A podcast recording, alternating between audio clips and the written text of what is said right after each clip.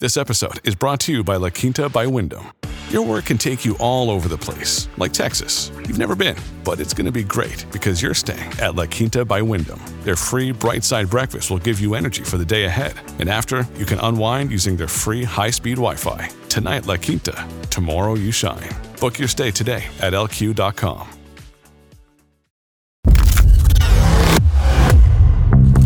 Breaching the fault lines of today.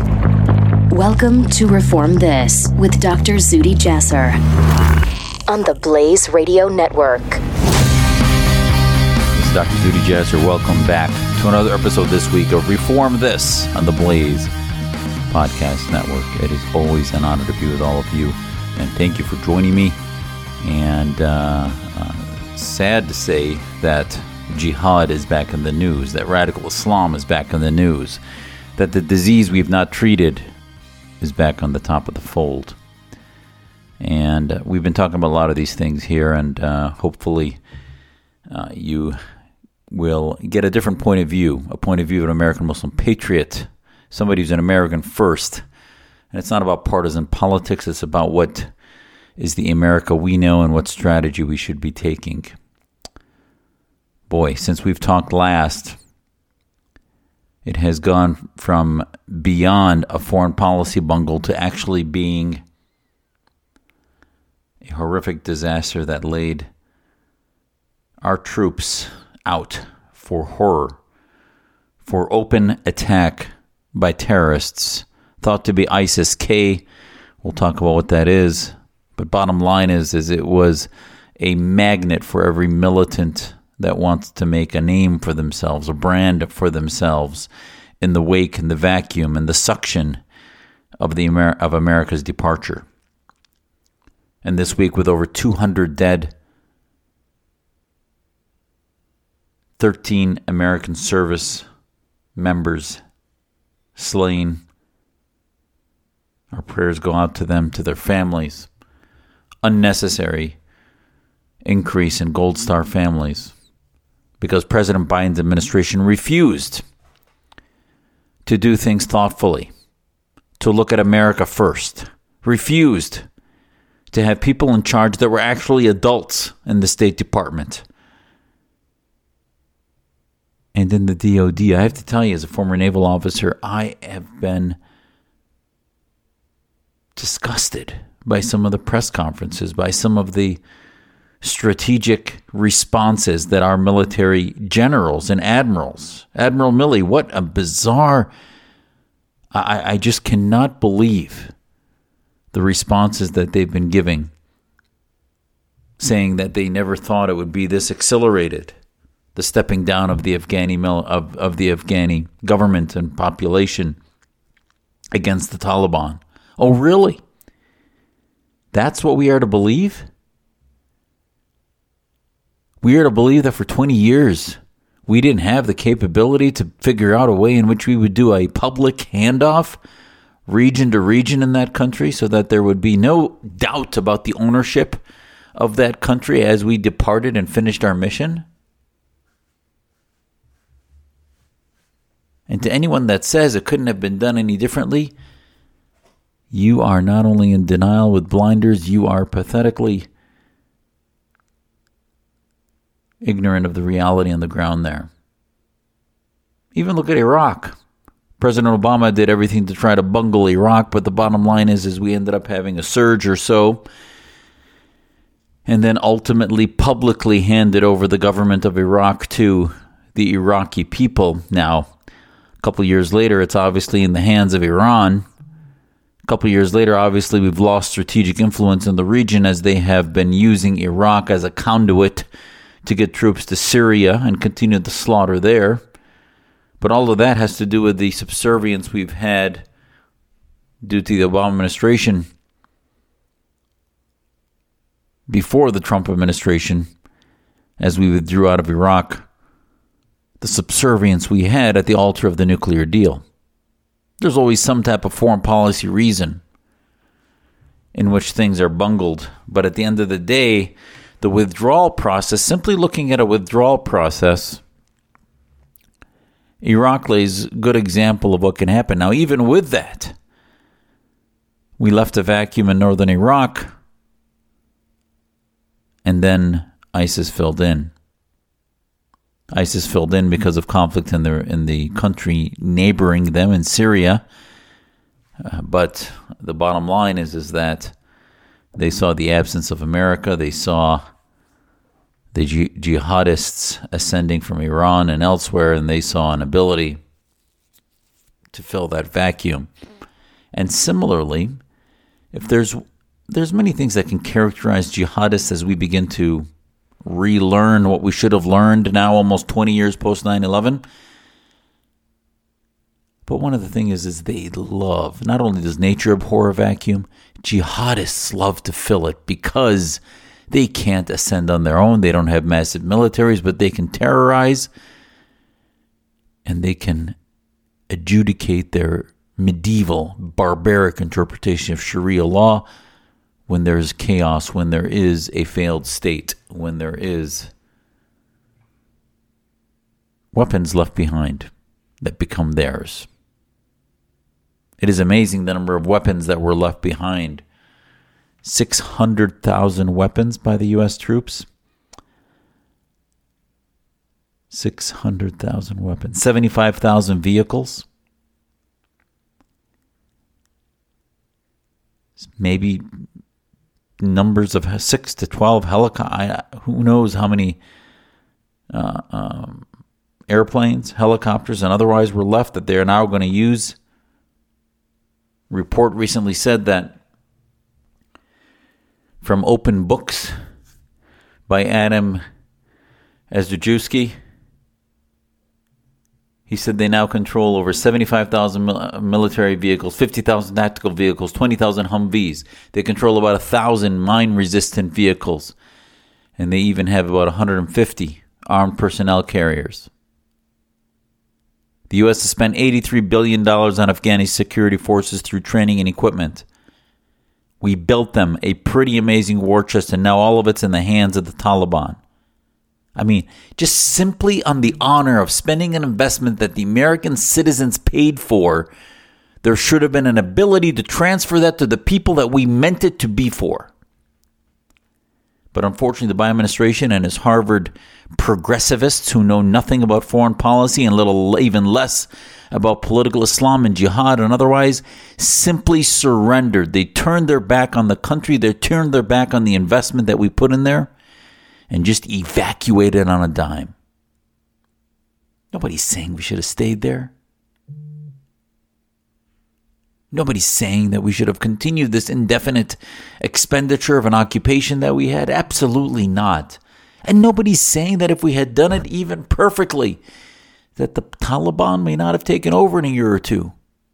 But at least then the investment would have been optimized. Andrew continues, We know that last month, as late as July, seven new helicopters were being delivered in the capital city of Kabul his watchdog was unable to tally up the equipment left behind completely, but said that number, the numbers are not complete. What is going to happen next, ladies and gentlemen? What's the next shoe to drop? Again, our prayers are to the souls of our men and women that have died unnecessarily in this war and unnecessarily because of political decisions made by President Biden last week. Those soldiers' lives are on his hands. 13 service members died because of a ISIS bomber that attacked and killed over 200 people. We didn't need to have a choke point in Kabul surrounded by a massive city surrounded by an inability to control ingress and egress and all the other things that are that terrorists just dream of could have been done mostly out of Bagram. Could have been done methodically and slowly to limit a skeleton crew to maintain military dominance and then a public departure. But no, as we got close to the day, it was sort of like leaving uh, uh, um, the beach on a vacation where you say, Everybody, we're leaving now. And you let everybody know. And now they're talking about a massive airlift of over 100,000 people and slapping each other on the back that somehow they have done so great in this departure. Oh, really? Really? Now we are going to be happy about what has transpired in this departure?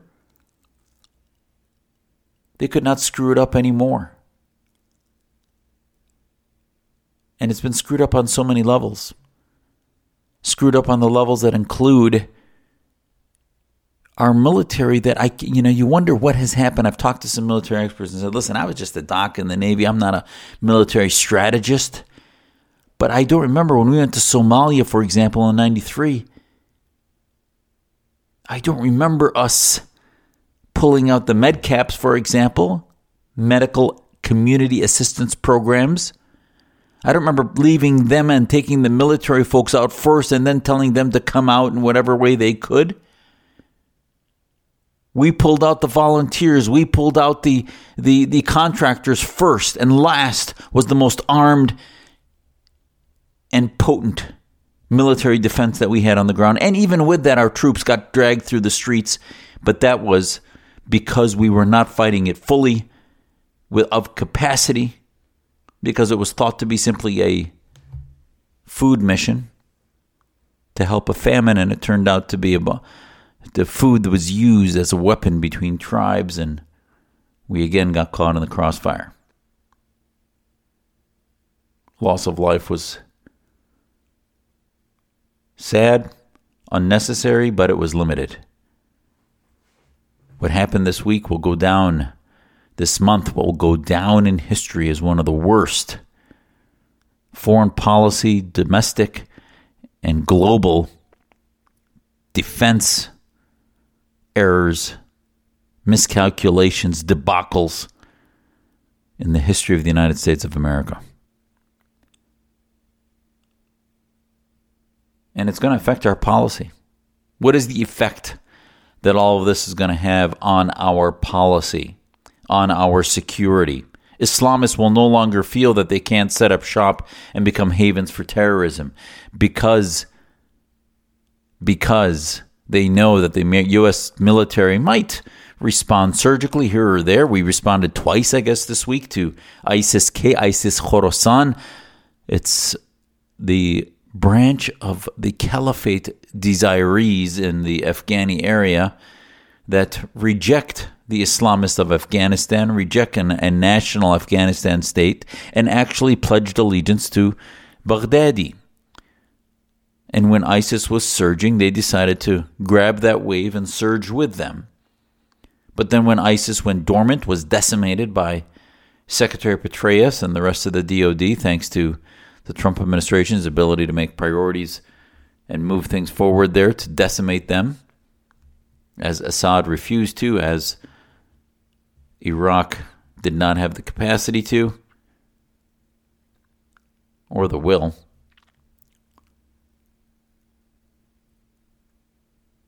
ISIS K went away. They went dormant, they went underground. And God knows how big they are. Probably just a band of few hundred for all we know. But the bottom line is, is now with a vacuum comes, they were almost forced to do something. And it's not just ISIS K. It could be Al Qaeda. It could be the branches of Al Qaeda, other jihadis, militant, violent jihadis that were forced to begin to act because now is the opportunity for them to do something because America was so weakened. America was turning away so quickly and was going to leave no matter what. We were handing over American names to the Taliban to get permission for them to allow their egress through checkpoints. Yes. Another crime that will need to be adjudicated by the Congress if they care about making sure that negligence, malpractice, and malfeasance by our leadership from the Biden administration on down is is punished where punishment is due. But now the radical jihadists are going to fill those gaps. The radical jihadists are going to act, and they acted swiftly, even with the announcement we knew the day before there was a threat at the airport. They told American citizens to stop coming down. And even with that, they knew and we acted. To protect our forces, and it wasn't enough. The car bomb, the suicide bomber got through. What's next? Nobody knows. We still have the August 31st deadline pending. Biden doesn't have the courage, doesn't have the wherewithal, the clarity to fight it, to push back. And is that date set in stone? I mean, really, we're going to let, we are going to allow the Taliban to dictate to us when we have to depart? Yes, we told them August 31st, but obviously we're on our way out. We, we didn't even respond swiftly to the Taliban when they were probably complicit in what happened with the bombing from ISIS K. Complicit in that how did that truck get through their watch points, there's checkpoints? It's a mess. Bottom line is, is we should move the date and say that we're going to stay there as long as it takes for us to get our people out safely. If that's September 4th, if that's September 10th, so be it. That's the way leadership should be, and our military should be telling them the same thing. But that's not what we're hearing. As time goes on now, it's becoming more and more clear what exactly we did wrong in Afghanistan, not only over the 20 years, and I'm going to talk to you about that more in the next program when we look at the lessons learned 20 years after 9 11. But in the short term, come on. We lost our political will to stay there, and it's the right thing to move out. But to turn on a dime? depart immediately, evacuate with the military leaving first on closing the wrong airbase. It just doesn't make any sense. It's just incompetence and and and amateur theater. And it's going to have an impact on us for many years to come. Tipping point, August 2021, which will be looked back in 2030, 2040 as a time in which America retreated. God knows what our political landscape will be like at that time. God knows what ascendancy the jihadists will have. Because at the end of the day, we did not wage the war of ideology.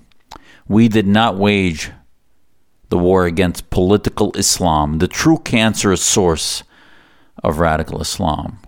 The supremacist idea that they want to create Islamic states, jihadi states, Sharia states, whether it's the Taliban or the Muslim Student Association. They're students of a different flavor, but they all want the same meal, which is a nation state based in Sharia, based in an Islamic state. Some might appear to be more civil, more so called democratic. Democratic simply meaning election, not liberal ideas, not liberalism. And we never fought that with a muscular liberalism. And if there's one thing that will probably come out of this abysmal failure of a departure, this debacle will be an American awakening, I believe, to the need for a Muslim reform movement. To a need. At this time, more than ever, Americans are beginning to realize that there is no military solution to the problem of political Islam. That this whack a mole program, program will continue indefinitely with failed states, cells that crop up, former prisoners that come out to then do more jihad. Whichever way you want to look at it, micro failures or macro failures, we will never win this until we focus with a laser focus. And hundreds of scholars studying Sharia, studying political Islam in Washington, not just one or two that have to do it underground because they're worried about being called anti Muslim bigots, not just one or two that are then are then attacked by the woke because they are countering political Islam, and the, the idea then comes that somehow this must be anti Muslim.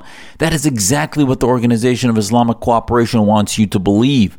The theocrats, the monarchs, the thugs, the fascists that are running Islamic countries, Muslim majority countries, want you to believe that any criticism of Islam is anti religious, is anti Islam, is anti Prophet Muhammad. You must hate the tradition of Muslims and Islam if you criticize the Islamic State concept. And as I've said many times on this program, leaders like Abdul Rahman Wahid, former president of Indonesia in the late 90s, said you can have an Islamic State, you can have a state of Islam in your in your heart, but we do not ever need an Islamic State. You can have an Islamic State, a state of Islam in your mind, in your heart, but you do not ever need an Islamic State because freedom is about separating mosque and state. Indonesia is one of the only Muslim majority countries that actually separates its national identity from its religious identity.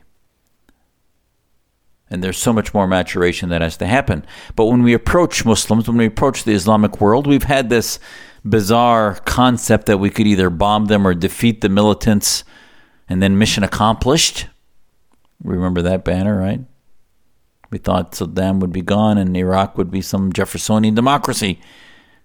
Forget the hundreds of years, thousands of years of tribal corruption that have decimated them, and then the lack of reform and modernization of Islamic thought that has followed the last centuries.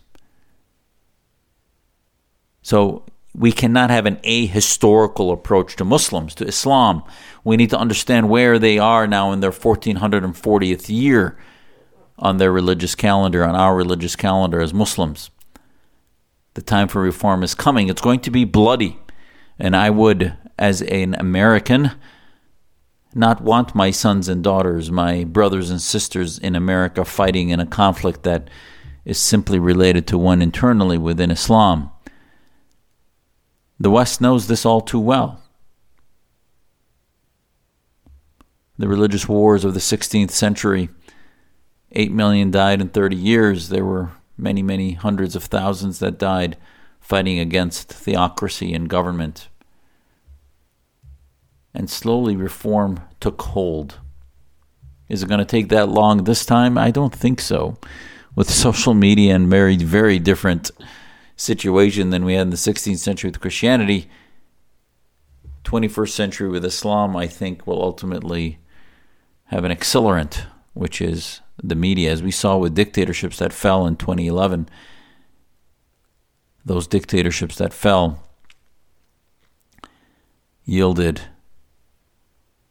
vacuums that then allowed the beginning of civil society that did not exist. But then they were decimated, many of them, by recurrence, resurgence of insurgents, of Islamists, and more fascist military resurgences like the Baathists and the Khomeinists and others. This will continue to be back and forth until ultimately, hopefully, the good rise up as victors over the evil. Who are the good? Those that believe in the Universal Declaration of Human Rights. Back to Afghanistan. In Afghanistan, ownership is perception. We turned on a dime, and now we've left the world more at risk because we did not control the narrative, which we could have. The narrative was everything. It wasn't that somehow we were going to protect all Afghani women from the Taliban, but we could have empowered them to say, you know what, here's your football. You're holding on to it, you have it. But on every front, we failed in departure. We bungled the final lap in Afghanistan. Technologically, we didn't leave them with eyes and ears to be able to know where the Taliban were, so they took off their uniforms. They could not fight because they didn't know where they were. We taught them local police work, but I'm hearing and reports are aplenty that we were abysmal in teaching them how to do technological intelligence on the ground. And then we also didn't teach them how to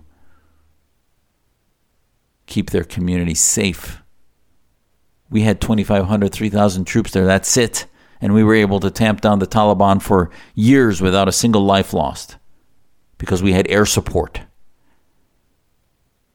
How was the Afghani government and its military going to do air support in our absence? It turns out we left hundreds of airplanes. But now the Taliban has them. I mean, this makes Saigon and our departure there look like a picnic. This is horrific. But it's a sign when you wonder why we lost against the jihadis. We were so dysfunctional because of our politics. We were so dysfunctional because of our lack of focus and our lack of laser understanding of what the cancer was. That we were working with the Islamists to give us advice. We were uh, uh, uh, fighting with one hand tied behind our, our back. When it came to fighting against the Taliban, we didn't decimate them. They didn't suffer an absolute loss, which is what they should have. So they thought they could keep coming back. And into that vacuum that we left on a dime comes in more ISIS that wants to declare and is forced to declare their brand. Why forced? Because an opportunity, they see it as coming from God. They see this as a, a, a sign that their 72 virgins are waiting for them because America vanished overnight in 10 days, so they need to do something. But it seems like we never understood the way they think. We never understood how patient and how urgent they act, despite our 20 year clinic since 9 11. Will the women of Afghanistan be left to suffer, to be tortured? Afghanistan, by the way, was never this leading world place for women's rights in the past few years.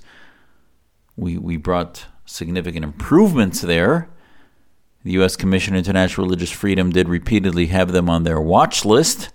Not a country of particular concern, which is the worst categorization, but second to that is a watch list of countries they're particularly worried about. So even with our occupation, they were still limping. They were still subject to tribal conflicts and Sharia impositions. But their women's soccer team, their robotics team, their uh, uh, uh, journalists, company owners, store owners, independent entrepreneurs that are women grew, existed, and got degrees, trying to get back the way it was before the Mujahideen took over in the 70s. And trying to bring a more modern interpretation of Islam. Some people have asked me, what has the American Muslim community said? They must just be horrified. So I would divide that into two groups. Are we talking about the Islamist lobby? The American Muslim Islamists, the Brotherhood graduates. Ilhan Omar is a good example, right? She's came out of their farm team, claims to lead American Muslims. On the day 13 American soldiers were slaughtered by Islamists, by America's enemies, she posted a picture of 9 11 trying to, to make some kind of bizarre point about some people did something because she had to own up to the fact that she wouldn't recognize Al Qaeda as Muslims, as Islamists.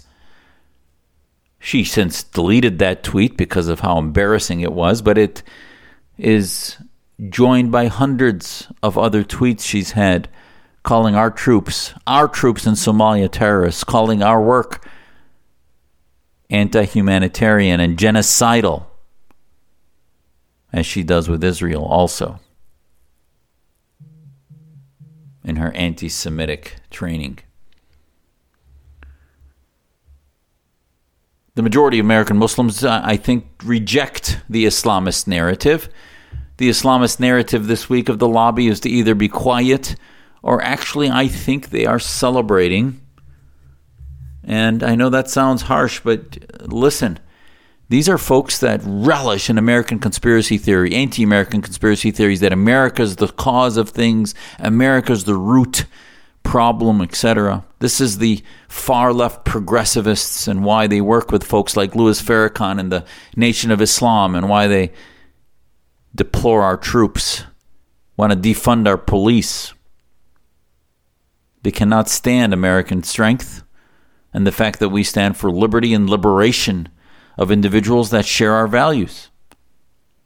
And instead, they, they see no harm from the Chinas, the Venezuelas of the world that AOC and others defend Maduro and, in Venezuela as being a democratically elected president, according to her. Yeah, seriously. So American troops, if they're going to leave between with their tail between their legs on a dime, thanks to the president they elected, they're going to be quietly, quietly happy about the fact that that means that it'll be much less likely that American troops and strength will come back.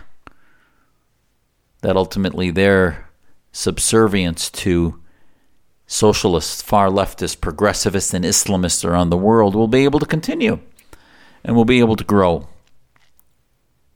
and will weaken America. That's what the Islamists believe. Now, the majority of American Muslims reject that. They came here for freedom and liberty. If they're immigrants, if they're born here or multiple generations from America, they reject the notion that America's military is anything but a force of good. Yes, have they made mistakes? Absolutely. Have they strategically bungled? Absolutely. But they believe that America is a force of good, be it when we sacrifice blood and treasure to end Saddam's bloody regime or whether it was to end the Taliban's initial end in 2001, now only to hand it back.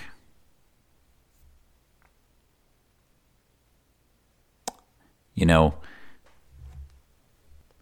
I believe the silent majority are embarrassed for our country.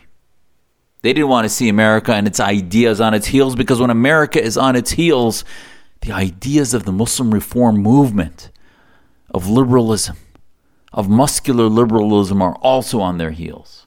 And the Islamists will try to fill that vacuum. And the Islamists are going to continue to push forward in our mosques and elsewhere because now they see our reform movement also on its heels.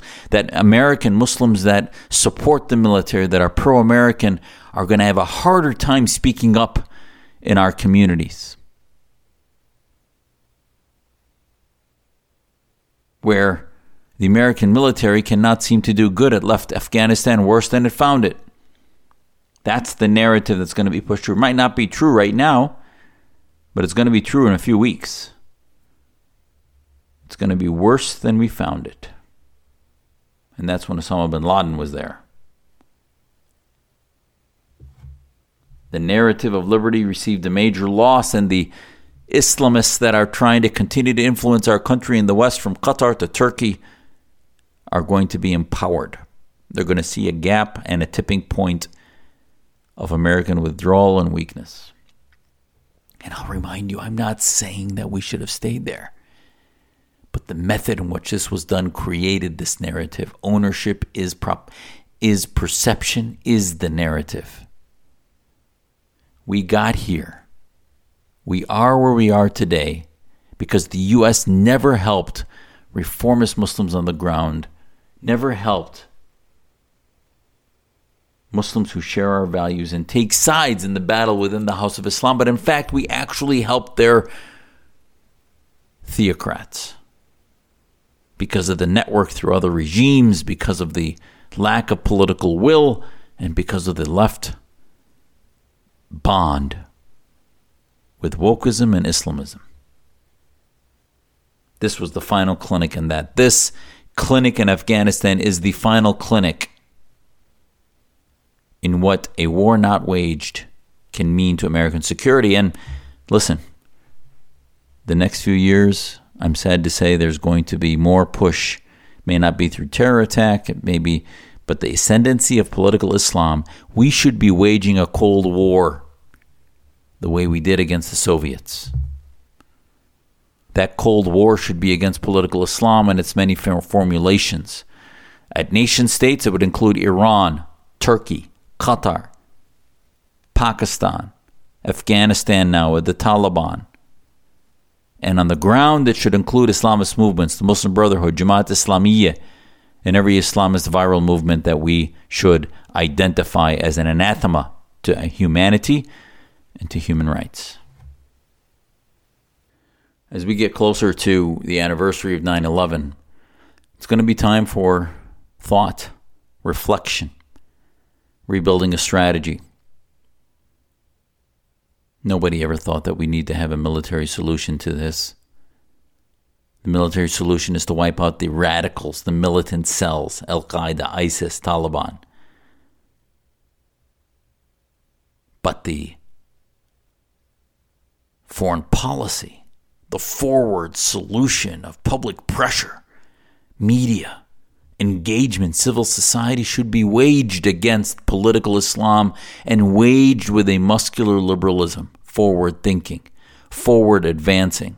Our public diplomacy arms need to be reawakened. Our U.S. Information Agency needs to be reawakened. America, the way we used to know it, needs to be reawakened because we stand not only for our national security and our freedom, our own freedoms, but we are a beacon of liberty for everybody. We shouldn't waste the money. The money, the only money we should put into those groups globally should be that which will be paid back through an investment through helping them build free markets. So we protect those that share our values, and then we, through investments, help them grow. Not through throwing into the drain tax money and military dollars. That's not the way to win wars. We never fought and shot a bullet against the Soviets, and their union dissolved when the wall came down in 89. May the same happen to every Islamic state on the planet. When Islamic states no longer exist globally, you will have won.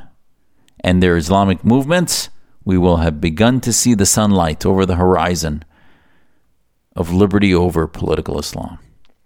This is your faithful American patriot, American anti Islamist correspondent, Zuhdi Jasser. Find me on Twitter at Dr. Zuhdi Jasser, D R Z U H D I J A S S E R, and also at Reform This Radio. Share this podcast with your friends. Tune in. We'll be back soon. God bless. Reform This with Dr. Zuhdi Jasser on the Blaze Radio Network.